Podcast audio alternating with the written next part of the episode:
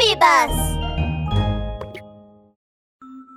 Hello, and welcome back to Baby Bus Bedtime Stories. Kids, what did you do to brighten your day? All right, let's lie down, tuck in, make yourself, ourselves, comfortable, and prepare for today's story. It's another fantastic story written just for you. Bedtime Stories Squishy Slipper King. Momo really liked her big slippers. She loved to hug them in her arms when she was sleeping. Her big slippers were purple with bright, colorful flowers. The slippers were so big that when Momo walked around, they made a squeaky sound. Though Momo loved her big slippers very much, not many others did, because her slippers made squeaky noises. Whenever Momo was around, her friends would say, Momo, take off your big noisy slippers. They're much too noisy. All we can hear are squeaks. No, you just don't know how to appreciate my slippers. When I put my big slippers on, I become the cool, squishy slipper king. Momo ran outside. She wanted to go find her grandpa. Momo's grandpa lived alone in a little wooden house by the river. When Momo got to his house, Grandpa was reading the newspaper in his chair.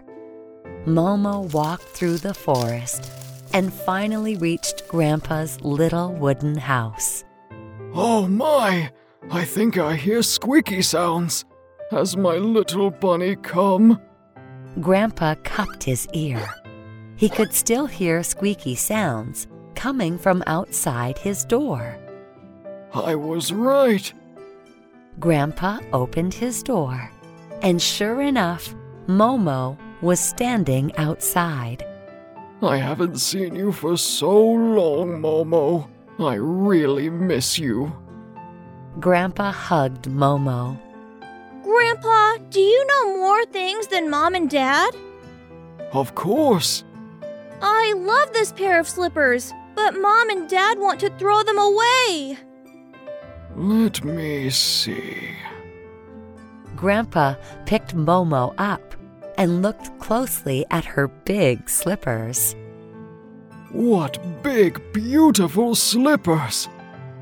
There are colorful flowers on top and shiny shoelaces. I like this pair of slippers very much. Yay!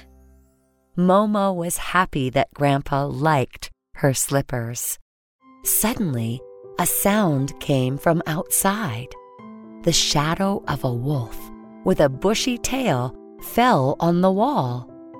Tonight's weather's a wonder. Oh, what a sight!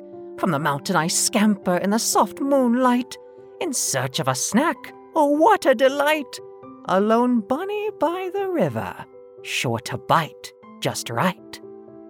Shh! Don't talk. Grandpa said to Momo. The wolf licked his lips. He knocked on Grandpa's door, pinching his throat as he talked.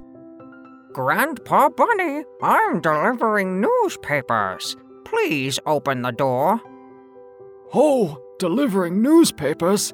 I'm busy right now. I'm having tea with a hunter. Please come back tomorrow.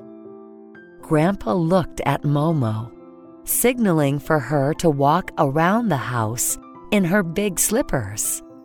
The wolf didn't believe Grandpa, and he was about to break through the door. Suddenly, he heard squeaking sounds coming from inside the house. They sounded like a hunter's leather boots rubbing against each other. Momo said in a rough voice, Mr. Bunny, I'm very happy to be a guest in your house today. I caught a wolf on the mountain this morning. I'll share a bit of wolf meat with you. Let's grill it. When the wolf heard the word grill, he was terrified. He ran away with his tail between his legs, hiding in the deepest part of the forest. When Grandpa and Momo heard the wolf run away, they laughed so hard they fell into a heap. Grandpa, look! That dumb wolf was scared away by my big slippers. Yes, all because my Momo is smart and brave. Of course! I'm the squishy slipper king with my big slippers. I scared away the stinky wolf, and he won't come back again. Let's go, Momo. Grandpa's going to take you home. Grandpa took Momo's hand and walked her home.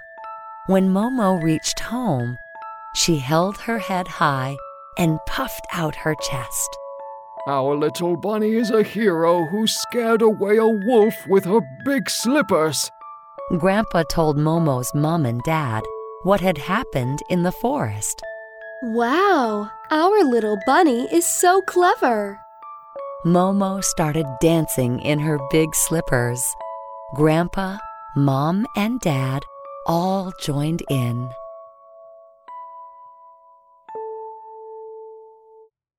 That brings us to the end of this episode. I hope you enjoyed it. Little ones, you matter to me. Good night and sleep tight.